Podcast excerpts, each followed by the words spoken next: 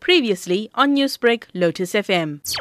Preparations for the 94th Comrades Marathon are going extremely well. We've had uh, numerous meetings with the race organizing committee, with the Comrades Marathon board, staff, stakeholders, sponsors. As many of you will know, this is the 48th up run, with the Comrades Marathon having first been run in 1921. Uh, we've got just about 25,000 entrants and nearly 22,000 qualified for Sunday, the 9th of June's Comrades Marathon. And what I've got to say, besides having more than 1,800 runners from 83 different countries across the world, that is, that's just our international contingent. And I hear that there's going to be a massive stock of refreshments. Tell us about that. As you can see from our refreshment station statistic, we're just about 100% ready to ensure a fantastic day for both our runners and supporters on Sunday, the 9th of June. A lot of the runners are, are quite, you know, taken away by what Comrades Marathon provides. For instance, along the 86.83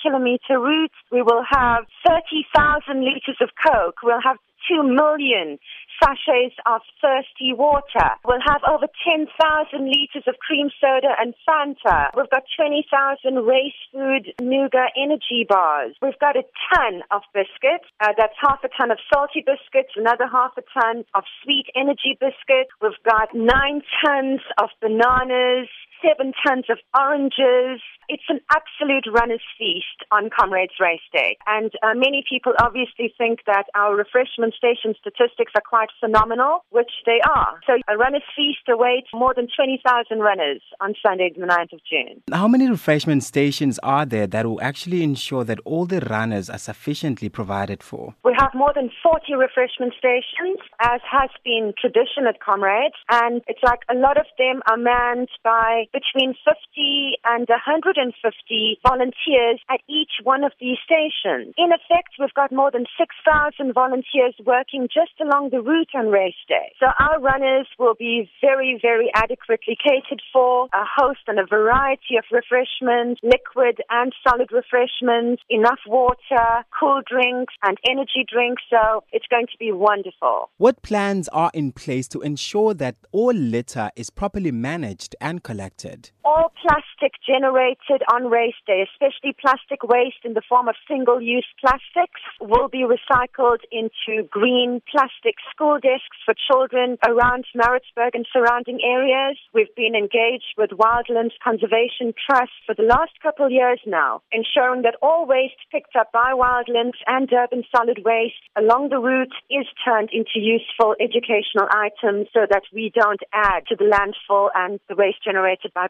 plastics. We're very mindful of that. Furthermore, together with our partners and sponsors, the Comrades Marathon plans to be plastic free by 2025 and to ensure that we can actually look at alternative sources to supply our water sachets and other refreshments to our runners on race day. Newsbreak, Lotus FM, powered by SABC News.